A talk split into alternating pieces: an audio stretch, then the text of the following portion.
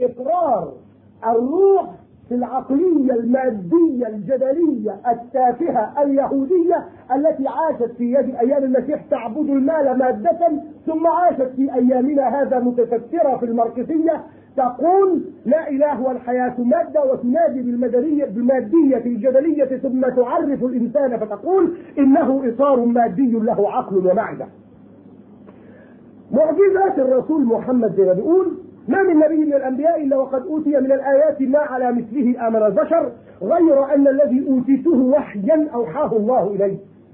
فأرجو أن أكون أكثرهم تابعا يوم القيامة. تعال نشوف. تعال نشوف يا سيدي. أتباع عيسى كم أنا أجيب الصفوة المختارة ال 12 ال 12 القمة. قمم. شوف القرآن بيقول إيه؟ وإذ قال الحواريون يا عيسى ابن مريم هل يستطيع ربك؟ الحواريون هل يستطيع ربك أن ينزل علينا مائدة من السماء؟ قال اتقوا الله إن كنتم مؤمنين. قالوا نريد أن نأكل منها وتطمئن قلوبنا. خد بالك ربنا فكان بعد إيه؟ بعد قوله وإذ أوحيت إلى الحواريين أن آمنوا بي وبرسولي. قالوا آمنا واشهد بأننا مسلمون. يعودون ويقولون قال الحواريون يا عيسى ابن مريم هل يستطيع ربك أن ينزل علينا مائدة من السماء؟ قال اتقوا الله إن كنتم مؤمنين. قالوا نريد أن نأكل منها وتطمئن قلوبنا ونعلم أن قد صدقتنا ونكون عليها من الشاهدين. إلى آخر الآيات إلى أن قال الله إني منزلها عليكم فمن يكفر بعد منكم فإني أعذبه عذابا. لا أعذبه أحدا من العالمين. ولذلك كان أشد الناس عذابا ثلاثة أهل فرعون أصحاب فرعون أو آل فرعون النار يعرضون عليها غدوا وعشيا ويوم تقوم الساعة أدخلوا آل فرعون أشد العذاب. بعد هذا أصحاب موسى الحواريون إن كفروا بالمائدة فإني أعذبه عذابا لا أعذبه أحدا من العالمين. والمنافقون إن المنافقين في الدرك الأسفل من النار. هل هذا الكلام يقوله القرآن وحده؟ برضه بتقول الأناجيل. الأناجيل بتدينا فكرة إن المجرم يهوذا الإسخريوطي قام بكل شيء. وده واحد من الحواريين. 30 فضة. 30 فضة باع المسيح عليه السلام. سؤال أكان يهوذا يعرف أن هذا ابن الله؟ أكان بطرس سمعان الذي قال له المسيح تنكرني ثلاث مرات قبل صياح الدين. سؤال هل كان بطرس يعلم أنه الله أو لا يعلم؟ إن كان يعلم فكيف ينكره؟ وإن كان لا يعلم فكيف ألهوه ويهوذا الإسخريوطي كيف يتآمر على إله؟ سبحان الله. إذا طلع يهوذا الإسخريوطي خائن وطلع بطرس جبان والباقيين حكمهم إيه؟ واحد اثنين رايحين جايبين أمهم. ابن زبدي مش ابن زبدي رايحين جايبين أمهم. إيه عاوز إيه؟ أنا عاوز لك يا معلم نعم. خليهم على يمينك في ملكوت الله. واحد رايح جايب أمه واقفة. سبحان الله. والكل عاوز منفعة شخصية. لحد ما قال لهم اصبروا أنتوا كلكم معايا فوق. خلاص اطمنوا. بينما أصحاب النبي صلى الله عليه وسلم. ما أعطى واحدا يجي أبو بكر؟ يقول لك لا امنوا لمكر الله ولو كانت إحدى قدمي في الجنة. عمر يقول ليت أم عمر لم تلد عمر. وكان للدموع في وجهه خطان أسودان. وعمر هو الذي يقول لحذيفة وقد كان يعرف سر رسول الله في المنافقين وأسماء المنافقين. بعدما مات النبي صلى الله عليه وسلم يقول له أذكرني لك رسول الله؟ اسمي عندك يا حذيفة. أذكرني لك رسول الله؟ وعلي كان يبكي حتى تخضل لحيته في الظلام ويقول يا دنيا غري غيري علي تجهمت أم علي تجرأت؟ هيهات هيهات. قد بايعت باينتك ثلاثا لا رجعت فيها فعمرك قصير وخطرك كثير. آه من قلة الزاد وبعد السفر ووحشة الطريق. موسى ترك عيسى كان له حواريين موسى كان له نقباء. نقباء 12 أيضا. أرسلهم إلى فلسطين ليدرسوا الموقف في فلسطين. ويشوفوا إيه الحال هناك. ورجعوا وقف موسى يقول لهم يا قوم ادخلوا الأرض المقدسة التي كتب الله لكم ولا ترتدوا على أدباركم فتنقلبوا خاسرين. قالوا يا موسى إن فيها قوما جبارين وإنا لن ندخلها حتى يخرجوا منها فإن يخرجوا منها فإنا داخلون. قال رجلان. يوشع بن نون وكاب اللي بابن يفنى الاثنين الوحيدين اللي رجعوا صادقين عشرة طلعوا خونة من ال 12 صفوة المختارة. لما راح بالسبعين المختارين علشان يستغفروا لله قالوا يا موسى نعم أرنا الله جهرة. رفعنا فوقهم الطور وإذ نسقنا الجبل فوقهم كأنه ظلة وظنوا أنه واقع بهم. خذوا ما أتيناكم بقوة اسمعوا. قالوا سمعنا وعصينا. ده إله هل هذا كلام القرآن؟ لا وكلام الإنجيل التوراة أيضا. التوراة في سفر العدد يقول وكلم الرب موسى وهارون قائلا حتى متى أغفر لهذه العصابة الشريرة المتذمرة علي؟ ويقول في هذا القصر تسقط جثثكم جميعا من ابن عشرين فصاعدا الذين تذمروا علي. ويقول الإنجيل عنهم يسميهم غلاظ الرقبة والحيات أولاد الأفاعي. ويقول يا أورشليم يا أورشليم يا قاتلة الأنبياء وطالبة المرسلين إليها كم مرة حاولت أن أجمع أفراخك حولك كما تجمع الدج... كما أولادك حولك كما تجمع الدجاجة أفراخها ولكنك لم تريدي هو ذا بيتكم يترك خرابا إذا أبي موسى والنقباء وأبي عيسى والحواريون.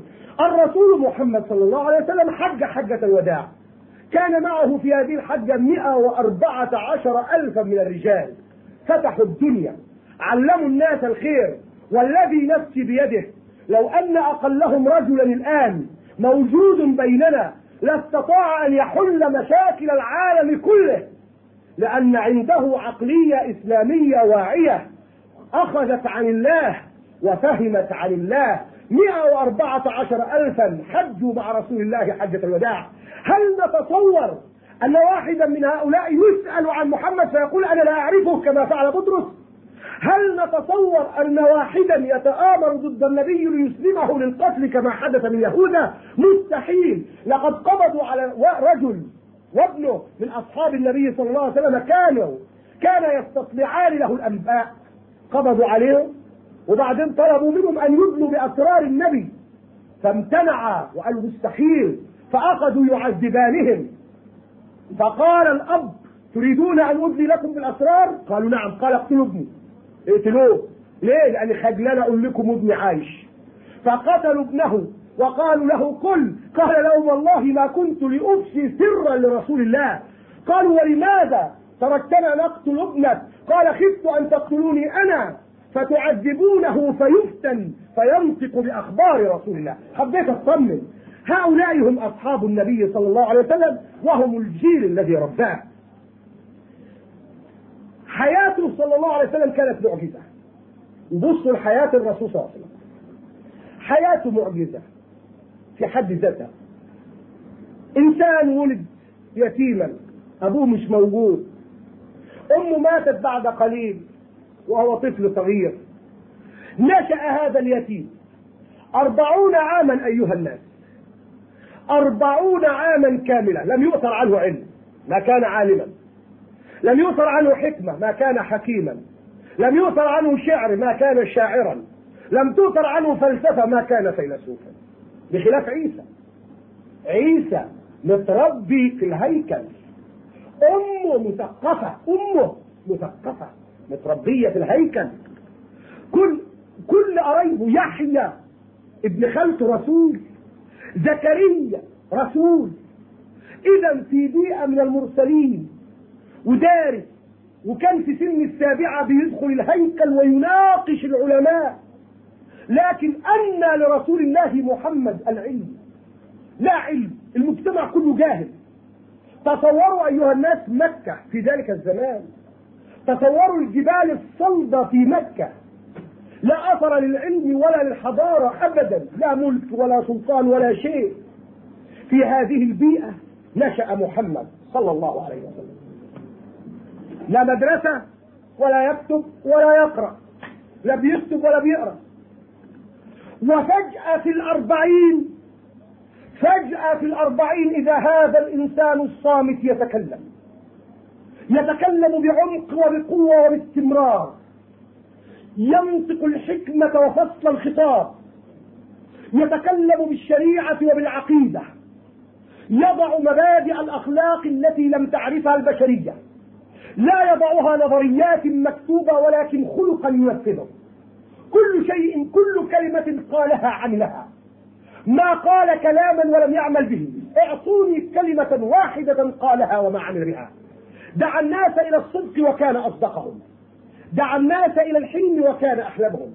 دعا الناس إلى الرحمة حتى بالحيوان الأعجب وقال إذا قتلتم فأحسنوا القتلة وإذا ذبحتم فأحسنوا الذبحة وليرح أحدكم ذبيحته وليحد شفرته قبل أن يضيعها ولا يسلخها حتى تبرد.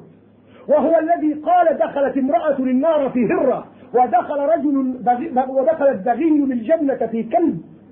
هو الذي قال ذلك وهو الذي علم الناس البر والرحمة والشفقة والحنان وهو الذي علمهم الكرم والشجاعة. فكان هو صلى الله عليه وسلم كما يقول علي كنا إذا اشتدت الحرب واحمرت الحدق اتقينا برسول الله. فما يكون أحد أقرب إلى العدو منه. لم يكن ليحرض الناس على القتال ثم يجلس هو نائما أو هانئا وإنما كان في المقدمة. وكان إذا راعهم شيء بالليل يخرجون فزعين فيجدون أن رسول الله قد سبقهم إلى مصدر الخوف وعلم النبأ وعاد. وقال لهم لن تراعوا لن تراعوا. أنا أنا اكتشفت الأمر. عرفت كل شيء وحده خرج خرج وحده تحت وعاد. إذا بعد الأربعين تكلم. تاريخ الرسول قبل الأربعين تاريخ بسيط. لا يروى منه إلا عدة حوادث فردية. وحتى هذه الحوادث الفردية لا وزن لها. من الحوادث الفردية وضع الحجر الأسود في مكانه من الكعبة. إذ اختلف القرشيون أين يضعون الحجر. فدخل رسول الله صلى الله عليه وسلم قالوا أول من يدخل يحكمه. فطلع عليه الرسول قالوا الصادق الأمين. فوضع الحجر في قميصه ثم أمر كل شيخ قبيلة أو زعيم أن يأخذ بطرف. حتى إذا وصلوا إلى مكان الحجر حمله ووضعه مكان. هذه حادثة. الحادثة الثانية هي أنه قال لقد شهدت مع أمومتي في دار عبد الله بن جدعان. حلفا ما أحب أن لي به حمر. النعم ولو دعي به في الإسلام لأجب هذه كل المسائل اللي رويت عنه. بعد هذا أصبح محمد صلى الله عليه وسلم ملء سمع الدنيا وملء بصرها علما وحكمة ودعوة لو نظرت إليه من أي جزء من تاريخ حياته لوجدته عظيما. تجده كمصلي الله يقول له يا أيها المزمل قم الليل إلا قليلا. نصفه أو انقص منه قليلا. أو زد عليه ورتل القرآن ترتيلا. إنا سنلقي عليك قولا ثقيلا. إذا كل وقت كل وقت يرويه في. يقضيه في الصلاة. فيخيل إليك أنه رسول مصلي فقط. في الجهاد تجد يجاهد يخيل إليك أنه لا يعمل شيئا إلا الجهاد. في الأخلاق الكريمة تجد على خلق كريم. كل شيء فيه كان عظيما. كل شيء فيه كان مجيدا صلى الله عليه وسلم. إذا فهذا الرجل الذي ظل صامتا أربعين عاما تكلم في عشرين عاما فقط فملأ الأرض حكمة وملأ الأرض علما وملأ الأرض عدلا وملأ الأرض هدى وما زالت كلمته ترن في سمع الدنيا في كل مكان. وإذا كانت هناك آثار من الخير في هذه الأرض فمن صوته صلى الله عليه وسلم. وأحب أقول لكم إن المسيحية لما خجلت وقالت الأب والابن والروح القدس وخجلوا وقالوا إله واحد خوفا من كلماته التي تهز الوجود هزه أرادوا أن يتستروا فيه وقالوا إله واحد. حتى قال بابا الكرازة المرقسية إن إحنا بنقول بسم الآب والابن والروح القدس زي بسم الله الرحمن الرحيم ورددنا عليه في حينها وبينا له أن بسم الله الرحمن الرحيم إنما هي رد على باسم الآب والابن والروح القدس وإزهاق لهذه الخرافة وقضاء عليها. وكان رسول الله صلى الله عليه وسلم في صباه وفي شبابه مثال للصدق والأمانة، كان صادق وكان أمين.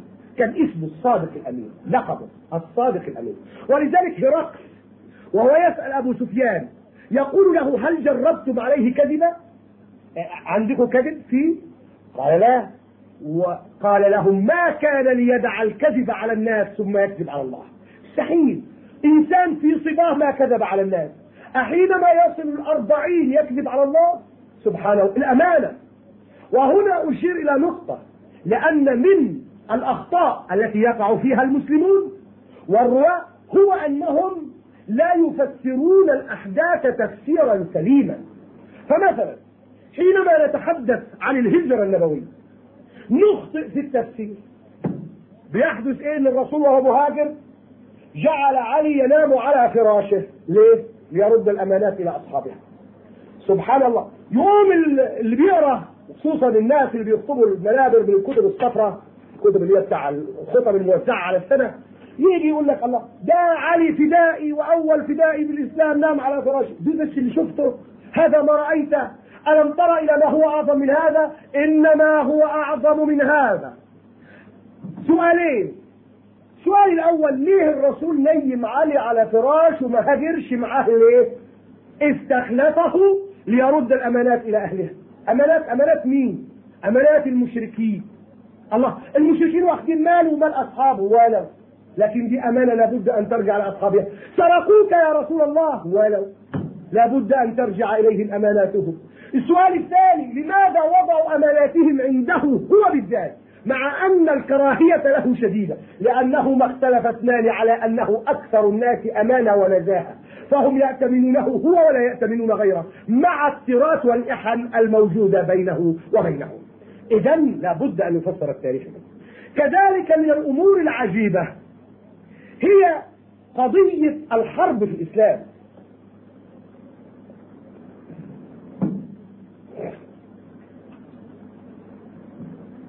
الإكليروس بحث عن قائمة. قائمة وضعت لم توضع اليوم وضعت من آل من ألف سنة ويتوارثونها جيلا عن جيل. تكتب الكتب ذات المجلدات الضخمة في الرد على هذه القائمة. ثم تكتب مرة ثانية. نرد تكتب مرة ثانية. نرد تكتب. وهكذا. لا هم يسكتون ولا نحن نكل في الرد. القائمة محفوظة لنا. الاسلام انتشر بسيف. واحد. اثنين. تعدد الزوجات طلاق. هم ابتدوا يسكتوا شوية عن تعدد الزوجات والطلاق لأن إيه؟ بان إن هم في حاجة أكثر منا للتعدد والطلاق. آه الرق في الإسلام محمد عدد زوجاته حاجات عجيبة محفوظة بتقدم كل يوم مش جديدة علينا. منها الجهاد في الإسلام زي الرسول حال أحب أن أحذر لأن كثيرا من الدعاء المسلمين حينما يواجهوا بهذا يعملوا عملية تنصل أبدا الإسلام مش الحرب أبدا حصلش؟ ليه ما حصلش؟ لا حصل حاربنا. وسنحارب.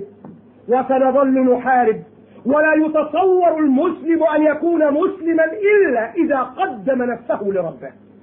يحمل رأسه على كفه ويقول لربه وعجلت إليك ربي لترضى. إن الله اشترى من المؤمنين أنفسهم وأموالهم بأن لهم الجنة. أي رسل الله لم يقاتل؟ إنهم يقولون عيسى لم يقاتل. مع أنه هم مع أنهم هم الذين رووا عنه أنه قال ما جئت لأضع على الأرض سلاما بل سيفا ثم إن رسول الله حارب لماذا وكيف حارب؟ أول معاركه كانت بدر الرسول صلى الله عليه وسلم خرج مهاجرا من مكة إلى المدينة. ترك ماله وكل أصحابه تركوا أموالهم. وخرج من مكة وهو يبكي. يبكي ووقف ونظر إلى مكة وقال لها يا مكة والله لأنت أحب بلاد الله إلى الله وأحب بلاد الله إلى نفسي ولولا أن قومك أخرجوني لما خرجت. والله سبحانه وتعالى يحكي لنا حادثة الخروج هذه فيبين أنها إخراج وليست بخروج وكأي من قرية هي أشد قوة من قريتك التي أخرجتك أهلكناهم فلا ناصر لهم. ويقول الله تعالى وإذ يمكر بك الذين كفروا يثبتوك أو يقتلوك أو يخرجوك. ويقول الله تعالى أذن للذين يقاتلون بأنهم ظلموا وإن الله على نصرهم لقدير. الذين أخرجوا من ديارهم وأبد والرسول صلى الله عليه وسلم لما رأى الوحي وفزع لهذا وذهب إلى زوجه الطيبة وقال دثروني دثروني زملوني زملوني. ذهبت به إلى رجل نصراني اسمه ورقة بن نوفل ليحكي له هذا الحدث. فلما ذهب إليه النبي قال له ورقة قل ماذا رأيت؟ قال له بينما أنا في غار حراء. وحكى له ما حدث من جبريل إذ جاءه فغته حتى بلغ منه الجهد ثم قال له اقرأ. قال قلت ما أنا بقارئ. قال فأخذني فغتني حتى بلغ مني الجهد ثم أرسلني فقال اقرأ. قال قلت ما أنا بقارئ. إلى أن قال قلت ماذا أقرأ؟ قال اقرأ باسم ربك الذي خلق خلق الإنسان من علق اقرأ وربك الأكرم الذي علم بالقلم علم الإنسان ما لم يعلم. ماذا قال ورقة ورقة قال وأنا عاوز أحط كلمة عابرة عند ورقة ليه؟ لأن هناك أيضا من ضمن القائمة إن اللي علم القرآن للرسول بحيرة. والبعض يقول لك لا صهيب خدوا بالكم. و اللي قالوا إن بحيرة علم الرسول جاءني أحد المسيحيين وبيكلمني بيقول لي إن اللي علم القرآن للرسول بحيرة. قلت له سبحان الله. قلت له بحيرة علم الرسول وكان مسيحي؟ قال لا. قلت له علمه أن يقول لقد كفر الذين قالوا إن الله ثالث ثلاثة. لقد كفر الذين قالوا إن الله هو المسيح ابن مريم. ما المسيح ابن مريم إلا رسول وأمه صديقة كان يأكلان الطعام؟ قل فمن فمن يملك من الله شيئا إن أراد أن يهلك المسيح ابن مريم وأمه ومن في الأرض جميعا؟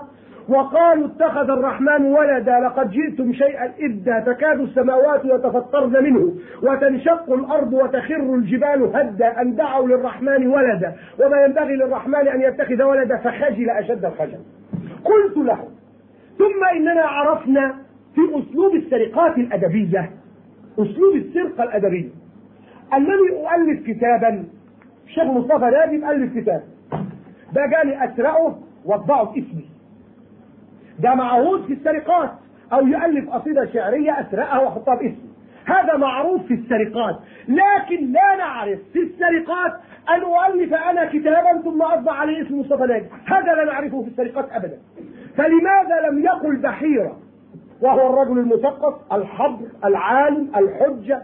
لماذا لم يضع اسمه على هذا العمل العظيم الذي أذهل الدنيا؟ ثم وضع عليه اسم رجل أمي من مكة. لماذا؟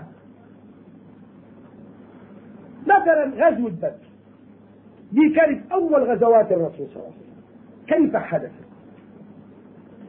أهل مكة يخرجون بتجارتهم متجهين إلى الشام. وأرجو أن تتصوروا معي. أهل مكة يخرجون بالتجارة متجهين إلى الشام فيمرون بالمدينة.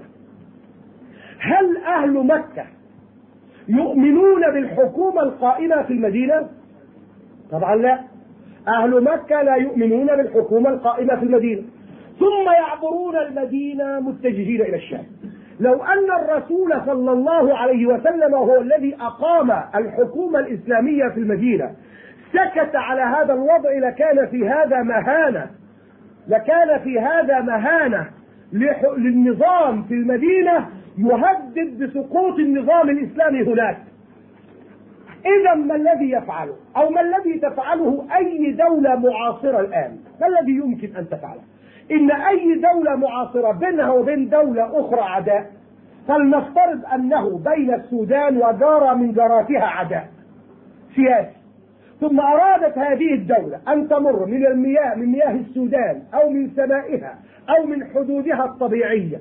هل تسمح السودان بمرورها من الجو أو من البحر أو من الأرض؟ مستحيل. بتمنحها بالقوة. ويعتبر هذا المرور من الجو حتى من الجو من الحدود الدولية لها أو من داخل سمائها أو من أرضها أو من مياهها الدولية. يعتبر إهانة لهذه الدولة ويعتبر إعلان حرب. وعلى هذه الدولة أن تتدخل هذا ما فعله الرسول صلى الله عليه وسلم قبل أن يصل القانون الدولي العام إلى ما وصل إليه. فهو يريد أن يمنع أهل مكة أن يمروا بتجاراتهم من هنا ما داموا لا يعترفون بالحكومة القائمة في المدينة. ثم إن حروب الرسول صلى الله عليه وسلم ومن نعم الله على البشر ما قاله الشاعر وإذا أراد الله نشر فضيلة طويت أتاح لها لسان حسود لولا اشتعال النار فيما جاورت ما كان يعرف طيب عرف العود. هل تصدق إن من معجزات الرسول حروب؟ آية من أعظم الآيات وأرجو أن تفسروا لي ومعانا اثنين لواءات في الجيش بسم الله ما شاء الله خبراء في الناحية العسكرية. قولوا لي أيها اللواءات المحترمون هل عرفتم في تاريخ المعارك ما حدث في معارك الرسول؟ أنا هقول عدة أمور. في سنة اثنين بدأت معركة بدر. هذا معروف. سنة ثلاثة جت المعركة الثانية. كيف كانت المعركة الثانية؟ حوصرت المدينة. حوصرت مدينة رسول الله. أهل مكة جم حصروا المدينة. لأن أحد عبارة عن مدخل المدينة فجم حصروا المدينة. سنة ثلاثة. سنة خمسة راحوا جمعوا الجموع والأحابيش والأحزاب ومعهم يهود بني قريظة إذ جاءوكم من فوقكم ومن أسفل منكم وإذ زاغت الأبصار وبلغت القلوب الحناجر وتظنون بالله الظنون هنالك ابتلي المؤمنون وزلزلوا زلزالا شديدا. إذا يا رجال الحرب ما رأيكم دام فضلكم؟ في المدينة التي حوصرت سنة ثلاثة وحوصرت سنة خمسة هل يعقل أن أهل المدينة سنة ستة يحاصرون مكة؟ هل هذا معقول؟ هذا هو الذي حدث. المدينة حوصرت سنة ثلاثة في غزوة أحد. سنة خمسة في غزوة الخندق والأحزاب وبني قريظة حصروهم من كل مكان لحد ما قال إذ يقول المنافقون والذين في قلوبهم مرض ما وعدنا الله ورسوله إلا غرورا. سنة ستة كان الرسول صلى الله عليه وسلم شاف رؤية في النوم رؤية. قال لأصحابه أنا شفت رؤيا إيه يا رسول الله؟ أدخل المسجد الحرام. أنا شفت ان أنا هدخل المسجد الحرام. في رسول لأنه في حنين إلى المسجد الحرام. يلا بينا قاموا وراحوا عند المسجد الحرام محرمين وساقوا الهج. وهناك عند الحديبية في منطقة الحرم أرسل الرسول رسول لاهل مكة عثمان بن عفان يخبره من وجهه فطلعت المفاوضات إلى أن جاء سهيل بن عمرو.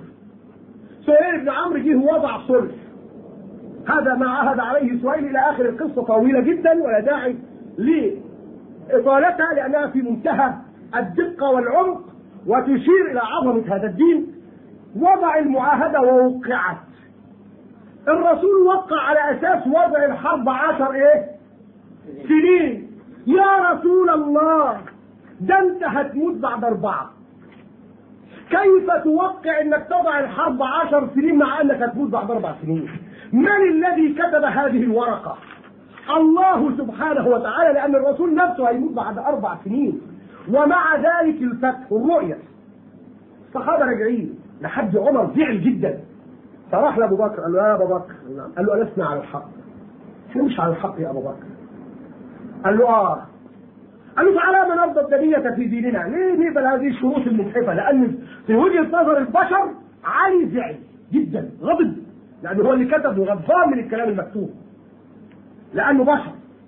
بيتكلم بمنطق البشر ما بيوحاش إليه علي. عمر زعلان لأنه بشر بيتكلم بمنطق البشر. ده كلام مبحث إزاي نرجع عشر سنين؟ وإزاي من أراد أن يدخل في عقد محمد وعهد دخل فيه؟ وإزاي يجي مسلم نرجعه؟ لحد ما جه أبو جندل وانضرب في وسط المسلمين جاي مسلم. وأبوه اللي ماضي وابنه جاي مسلم. قال له ارجع يا أبا جندل إن بيننا وبين القوم صلحا فطلع عمر زعلان وأبوه مسك وضربه اللي هو سهيل بن عمرو قدامهم. فمشى عمر.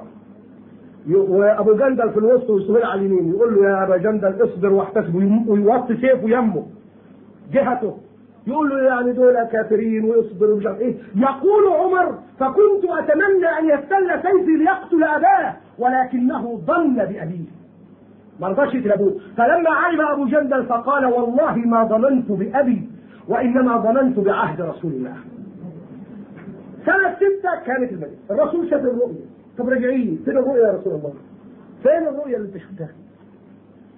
وتيجي الآية 27 اللي أنا فتحت بها الكلام. لقد صدق الله رسوله. يا أخي سبحان الله. ده إحنا راجعين أهو.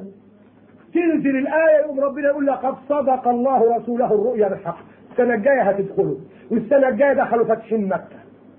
وفتحت مكة بلا حرب. مفيش حروب ولا شيء. ودخل الناس في دين الله أفواجا كما قال الله إذا جاء نصر الله والفتح ورأيت الناس يدخلون في دين الله أفواجا فسبح بحمد ربك واستغفره إنه كان توابا. أحب أقول إن الفاتح الإسلامي كان بيفتح إزاي؟ يعني أنا هضرب مثل ببلد مسيحي زي إسبانيا. كيف دخل الإسلام أسبانيا والبرتغال إزاي هل الإسلام كان شايل سيوف راح أسبانيا والبرتغال آه. ده يوليان نفسه جاب سفن سفن ودعا الفاتح المسلم لاجل يروح ينور بلادهم بالعلم والثقافة والمعرفة. جم حملوا الفاتح المسلم ودخلوه أسبانيا. وكذلك كل البلاد. والدليل على حب البلاد للفاتح المسلم أنهم كانوا يتكلمون لغته وإذا كنا نقهر الناس على الإسلام بالسيف هل يمكن أن تقهر أحدا على أن يتكلم اللغة العربية؟ ابدا. كانوا يأخذون الإسلام بحب وكانوا يأخذون اللغة العربية بحب أيضا. طب إحنا هنرفع الاجتماع ربع ساعة. إن شاء الله. ونلتقي بعد. بسم الله الرحمن الرحيم.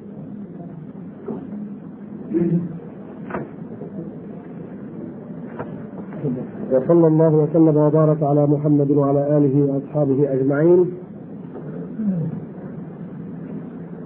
كنا نتحدث عن الحروب في الإسلام وهذا الاتهام الموجه للشريعة الإسلامية.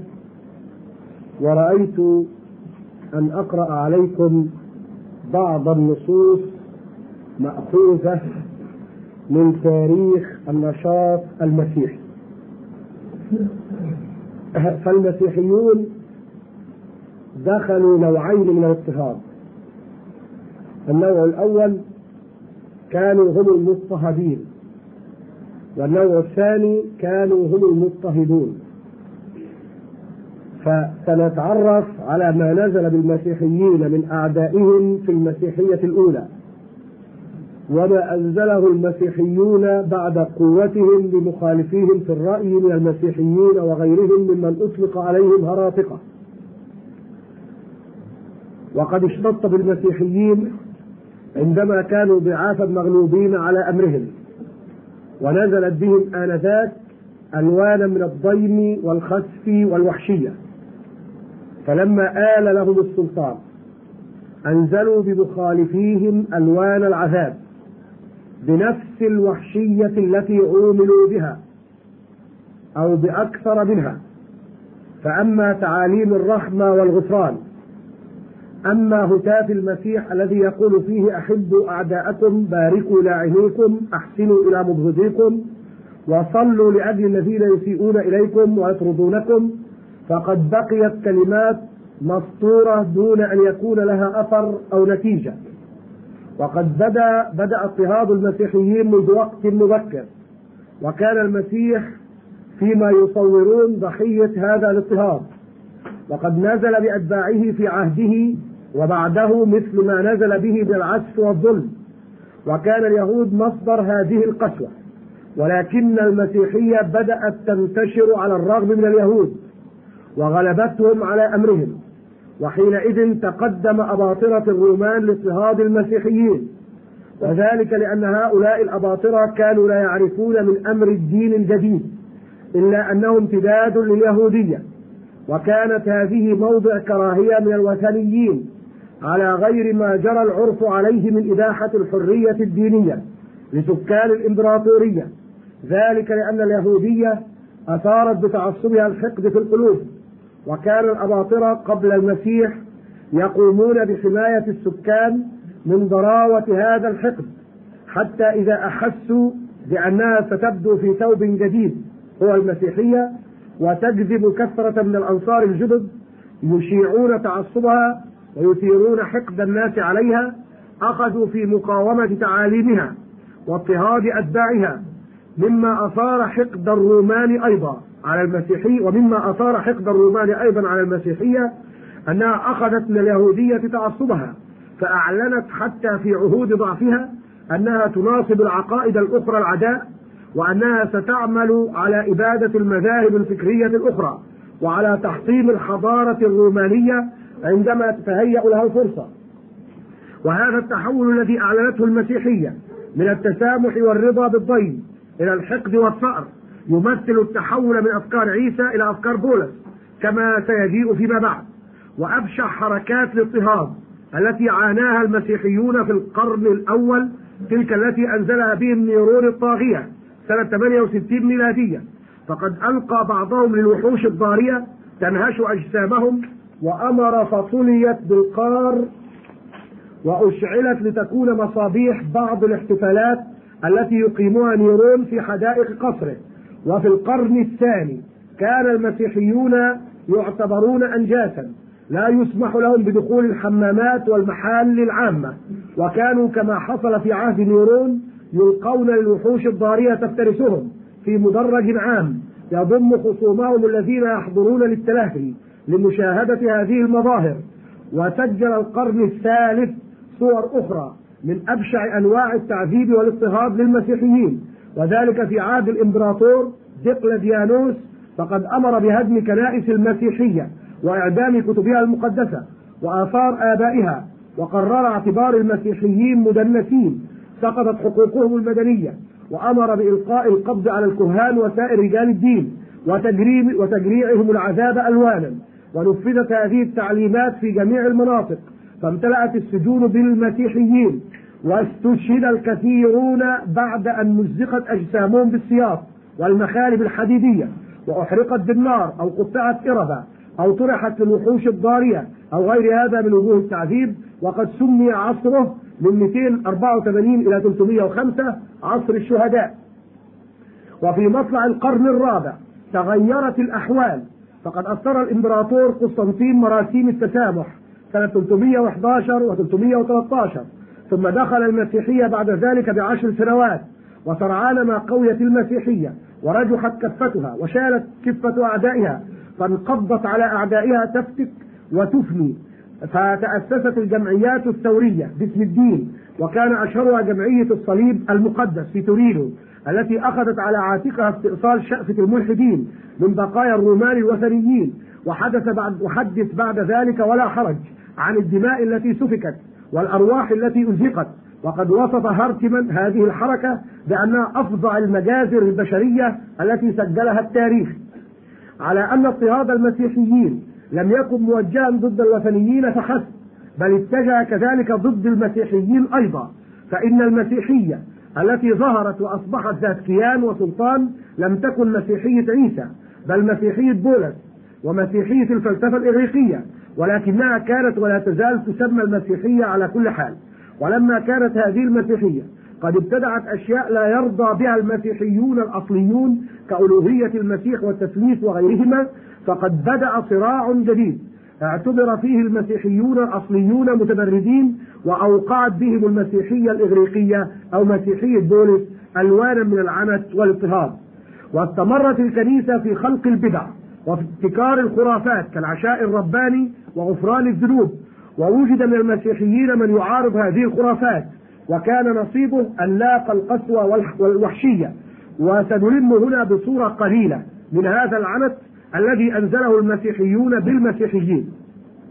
في القرن الرابع عرض أريوس سنة 336 ميلادية القول بألوهية المسيح مما دعا إلى عقد مجمع نيقية. وقد قرر هذا المجمع إدانة أريوس وإحراق كتاباته وتحريم اقتنائها وخلع عن أنصاره من وظائفهم ونفيهم والحكم بإعداء بإعدام كل من أخفى شيئا من كتابات أريوس وأتباعه. وفي عهد تيودوسيس سنة 395 ظهرت لأول مرة محكمة التفتيش. وتم تنظيمها فيما بعد في القرن الثاني عشر وكان أعضاؤها من الرهبان وكانت وظيفتهم اكتشاف المخالفين في العقيدة.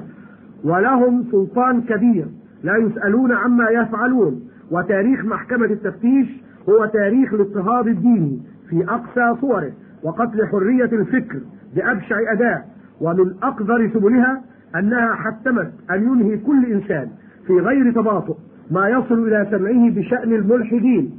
وهددت من يتوانى في ذلك بعقوبات صارمة في الدنيا والآخرة فانتشر بسببها نظام التجسس حتى بين أفراد الأسرة الواحدة. وفي القرون التالية كثر صرع هذا النظام وتعرض للشنق والإحراق والإعدام جماعات كثيرة لأنهم في نظر الكنيسة هراطقة وكثيرا ما كانت الكنيسة تلجأ للإعدام البطيء مبالغة في التمكين فتسلط الشموع على جسم الضحية وتخلع أسنانه كما فعل ببنيامين كبير أساقفة مصر لأنه رفض الخضوع لقرار مجمع خلقدونية الذي يرى أن المسيح أن للمسيح طبيعتين آه، إلهية وإنسانية. وكان الإعدام يسبق بصور بشعة من التعذيب كالكي بالنار والضرب لعل المتهم يعترف بجرمه فإن لم يعترف قتل. لأنه لم يكن يعتبر بريئا حتى تثبت إدانته بل مجرم حتى تثبت براءته وهيهات أن تثبت. وإذا اعترف المتهم بجريمته استمر تعذيبه قبل القضاء عليه لعله يكشف عن أنصاره وشركائه.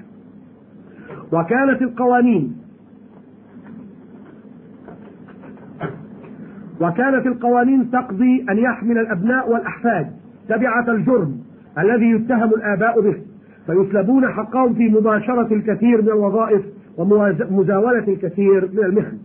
أما الجماعات التي أعدمت فأكثر من أن يحصيها عهد ففي أسبانيا فقط قدمت محكمة التفتيش للنظر أكثر من واحد وثلاثين ألف نسمة وحكمت على أكثر من 290 ألف بعقوبات آه، قدمت محكمة التفتيش للنار أكثر من 31 ألف نسمة. وحكمت على أكثر من 290 ألف بعقوبات أخرى تالي الإعدام. وفي عام 1568 أصدر الديوان حكمه بإدانة جميع سكان الأراضي الواطئة والحكم عليهم بالإعدام. واستثني من الحكم بضعة أفراد نص القرار على أسمائهم. وبعد عشرة أيام من صدور الحكم دفع للمقصلة ملايين الرجال والنساء والأطفال. ولما ظهر البروتستانت اتجهت الكنيسة لهم بالاضطهاد العنيف وكثرت المذابح. ومن أهمها مذبحة باريس في 24 أغسطس سنة 1572 التي سطى فيها الكاثوليك على ضيوفهم من البروتستانت هؤلاء الذين دعوا لباريس لعمل تسوية تقرب بين وجهات النظر ثم قتلوا خيانة وهم نيام. فما أصبحت فلما أصبحت باريس كانت شوارعها تجري دماء بدماء هؤلاء الضحايا وانهالت التهاني على تشارلز التاسع من البابا. ومن ملوك الكاثوليك وعلمائهم على هذا العمل الجميل. والعجيب أن البروتستانت لما قويت شوكتهم مثلوا نفس دور القسوة مع الكاثوليك ولم يكونوا أقل وحشية في معاملة خصومهم من أعدائهم السابقين ولولا أن عصر النور أطل لرأينا صورا أكثر وأكثر من اضطهاد البروتستانت للكاثوليك. وهكذا دون تاريخ المسيحية بحار من الدماء وأكداس من رماد الذين أحرقوا. ودموع وأنين ووحشية وبربرية. طال عمرها وأتيح لها وأتيح لها السلطان فكانت نقمة وشر. ولو صممنا ولو ضممنا إلى هذا ما فعله المسيحيون بالمسلمين في الحروب الصليبية وبأسبانيا بعد سقوط غرناطة. وما فعله الاستعمار المسيحي بأقطار المسلمين. لتبين لنا أن المسيحية التي هي دين الرحمة كانت بابا من العذاب. وجحيما من التنكيل وحشد من الاغتيال والكراهية والحقد كانت جرحا أليما أصاب الإنسانية وكانت للبشرية مصدر للبشرية مصدر قلق وآلام وشجون وإذا وصلنا إلى نقطة الحديث عن أسبانيا وما جرى للمسلمين هناك فبعد سقوط غرناطة في يد الأسبان وبعد أن سلم أبو عبد الله الزغل آخر ملوك بني الأحمر آه، مفاتيح غرناطة لفرديناند وزوجته إيزابيلا ورفع ورفعت راية الجهاد وصليب الجهاد الفضي على شرفات قصر الحمراء. بعد ذلك أدلى فرديناند بالتصريح التالي إن أسبانيا إما أن تكون إسلامية أو كاثوليكية. ثم قالت إيزابيلا إن حب المسيح والعذراء يدفعان إلى ارتكاب أبشع الجرائم الوحشية. وفعلا بدأ التعذيب بدأ التعذيب بأساليب لم يعرف لها التاريخ مثيلا إذ كانوا يقصون لسان الرجل من أصله وكانوا يقطعون أسداء النساء بكلاليب من الحديد وكانوا يجلسون المرأة عارية تماما يضعون رأسها بين فخذيها ويربطونها ويضعونها على أحد المقابر حتى تموت أو تجل وكانوا يحلقون رأس الرجل ويدعون ويضعون نقط الماء البارد تنزل على رأسه حتى يصاب بالجنون وكانوا يضعون صندوقا قائما مثبت به خمس حراب ثم يوضع المعذب داخل هذا الصندوق ويغلق عليه فتدخل الحراب فيه. وكانوا يهدمون الحوائط ويبنونها على جثث المسلمين أحياء ثم يتركون مكانا أمام الوجه حتى يتفرجون عليه وهو يأتيه الموت. يقفون ليتفرجوا على الإنسان والموت يأتيه داخل هذه الجدران التي بنيت عليه. وبهذا الأسلوب مات الملايين من المسلمين ولم يكتفوا بقتل البشر وإنما ارتكبوا جرائم في تاريخ الحضارة وتاريخ الثقافة إذ قضوا على كثير من مؤلفات المسلمين ومن علوم المسلمين التي كان تفخر بها الدنيا ويكفينا شهادة أن جورج الأول ملك إنجلترا كتب إلى هشام ملك الأندلس يقول له من جورج الأول إلى هشام ملك المسلمين إنني أرسل ابنة أخي الأميرة دوبان على رئاسة مجموعة من الأشراف لتلقي العلم في مدارسكم ثم وجامعاتكم ثم العودة إلى بلادنا التي يحيطها الظلام من أربعة أرجائها لتنشر العلم هناك. ثم يوقع خطابه بقوله جورج أو خادمكم الأمين جورج هكذا كانوا يتحدثون مع علماء المسلمين. ثم بعد ذلك ضربوا الأندلس ضربة قاضية فرديناند وإيزابيلا وانتهى الحكم الإسلامي هناك. هؤلاء هم الذين يتحدثون عن السلام ويتحدثون عن المودة ويتحدثون عن الرحمة ثم يقولون إن الإسلام انتشر بالسيف. ولا نملك أن نقول لهم إلا ما قاله توماس كارلاين وهو أحد المسيحيين في كتابه الأبطال وعبادة البطولة حينما قدم في الفصل الثاني البطل في صورة نبي قال من الذي وضع انه يقولون؟ إن محمدا نشر دينه بالسيف. فمن الذي وضع السيف في يد محمد؟ هل يتصور أحد من الناس أن رجلا واحدا أنا مثلا جئت بمذهب جديد أو فكر جديد وجئت إلى مدينة الخرطوم وحدي هل يعقل أنني أبدأ فأشرع سيفا في وجه أهل الخرطوم وهم جميعا يعارضون فكري وهم جميعا ضدي؟ هذا مستحيل.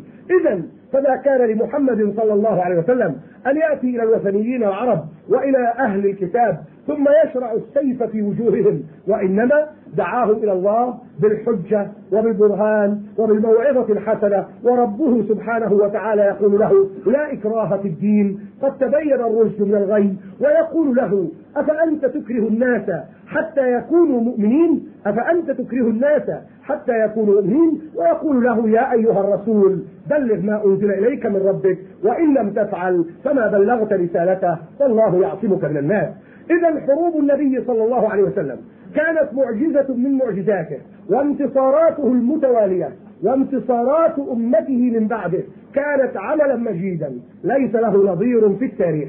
وكذلك من الأمور التي كرم الله بها محمدا صلى الله عليه وسلم. وكانت من معجزات أمته جماعته الذين اتبعوه وآمنوا به. إن هذه الجماعة التي اتبعت النبي صلى الله عليه وسلم كيف كان بدؤها؟ كيف كانت قبل أن تتبعه؟ إن على المنصفين أن يدرسوا تاريخ هؤلاء قبل أن يسلموا. ثم إن عليهم أن يدرسوا تاريخهم بعد أن أسلموا. كيف كان حال الجزيرة العربية؟ تصوروا مكة. مكة هذه التي فتحت الدنيا شرقا وغربا. كيف كان حالها؟ كيف كان حالها في ذلك الزمان؟ هذه الدولة التي ضربت الروم والفرس أكبر إمبراطوريتين في العالم في ذلك الوقت. ضربتهما في وقت واحد وصفتهما في وقت واحد ثم انتصرت على المسيحية ثم انتصرت على اليهودية. مكة أو الجزيرة العربية كيف استطاعت أن تفعل هذا؟ مع أنهم كانت الحروب بينهم مستمرة وكانت الحروب تقوم لأوهى الأسباب مجرد أن ناقة تجرح ناقة البسوس جرحت قامت الحرب واستمرت أربعين عاما. قتل فيها ملايين من البشر. هؤلاء هم الذين تكونت منهم هذه الأمة. والله سبحانه وتعالى يمن على نبيه بهذه الأمة فيقول وإن جنحوا للسلم فاجنح لها وتوكل على الله إنه هو السميع العليم. ثم يقول له وإن يريدوا أن يخدعوك فإن حسبك الله هو الذي أيدك بنصره وبالمؤمنين وألف بين قلوبهم. لو أنفقت ما في الأرض جميعا ما ألفت بين قلوبهم ولكن الله ألف بينهم. كانت الجماعة التي آمنت بمحمد صلى الله عليه وسلم كانوا في العبادة في العبادة كانوا من أعظم العباد. وكانوا في القيادة من أعظم القادة. حينما أمسكوا أمور السياسة عمر بن الخطاب حينما مسك أو وضع أو أصبح أميرا للمؤمنين أصبحت سياسته أعظم سياسة عرفها العالم وما زال التاريخ يتابع خطوات أبو بكر خطوات عمر خطوات آه كل الصحابة الذين قاموا بزمام الحكم وقاموا بزمام السياسة. هؤلاء كانوا من أمة محمد صلى الله عليه وسلم.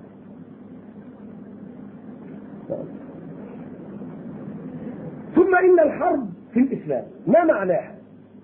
إن الله سبحانه وتعالى أمر بهذه الحرب من أجل تأمين كلمة الله. ما معناه إن الله سبحانه وتعالى يريد أن يعبد في أرضه. فكلمة الله لا بد أن تصل إلى خلق الله في أرض الله. أي محاولة لمنع كلمة الله أن تصل إلى أرض الله فهؤلاء الذين يمنعون هذه الكلمة هم طغاة وعليهم أن يؤدبوا وعليهم أن ينحوا من طريق هذه الكلمة. فالرسول صلى الله عليه وسلم والمؤمنون معه وكذلك الرسل السابقون جميعا. كان الرسل السابقون جميعا. يريدون أن يتركوا عباد الله يعبدون الله في سلام ويعبدون الله في أمان. فإذا كان هناك أحد يحول بين خلق الله وبين عبادة الله وبين توحيد الله إذا فالسيف يوضع في رقاب هؤلاء الذين يحولون بين خلق الله وبين دين الله سبحانه وتعالى. ومطلوب من المسلمين اولا أن يشرحوا هذه العقيدة للناس. فالمسلمون لا يحاربون من لم يقل لا إله إلا الله ولم يثبت هذا ابدا. اللهم إلا في الجزيرة العربية. وهنا نتطرق إلى الإجابة على سؤال آخر. هذا السؤال الثاني هو لماذا تمنع السلطات السعودية دخول غير المسلمين الأراضي المقدسة؟ أقول في الإجابة على هذا السؤال أجيب بأمرين. الأمر الأول أن السلطات السعودية ليست هي التي تمنع وليس من حقها ولا من حق أحد أن يمنع. إنما الذي وضع ذلك التشريع هو الله سبحانه وتعالى لأن هذه الأرض هي منطلق هذه هذا الدين. فمن هذه الأرض ينطلق هذا الدين إلى بلاد الدنيا كلها. فلا بد أن تكون هذه الأرض أساسا محررة من الشرك. لا شرك فيها على الإطلاق. ولذلك مش الشرك فقط بكل أنواعه. سواء أكان وثنية أو كان مسيحية أو كان يهودية. لأن كل ذلك داخل تحت الشرك لقوله تعالى لم يكن الذين كفروا من أهل الكتاب والمشركين منفكين حتى تأتيهم البينة. فقال الله سبحانه وتعالى لنبيه صلى الله عليه وسلم كما جاء في سورة التوبة يا أيها الذين آمنوا إنما المشركون نجس فلا يدخلوا المسجد الحرام بعد عامهم هذا. وهنا كأن اعتراضا ذهنيا حدث إن هؤلاء المشركون إنما يمثلون قوة شرائية وأن الأسواق ستكسد وأن السياحة إلى آخر هذه الادعاءات فقال الله سبحانه وإن خفتم عيلة فسوف يغنيكم الله من فضله. كذلك فإن الرسول صلى الله عليه وسلم قال لا يجتمع في جزيرة العرب دينان وإنما هو دين واحد لأن هذه الأرض ولأن هذه اللغة ولأن هذا المكان اختارهم الله سبحانه لحمل الرسالة والانتقال بها إلى بلاد الأرض. فلا أقل من أن تكون هذه الأماكن المقدسة محروسة من النجاسات.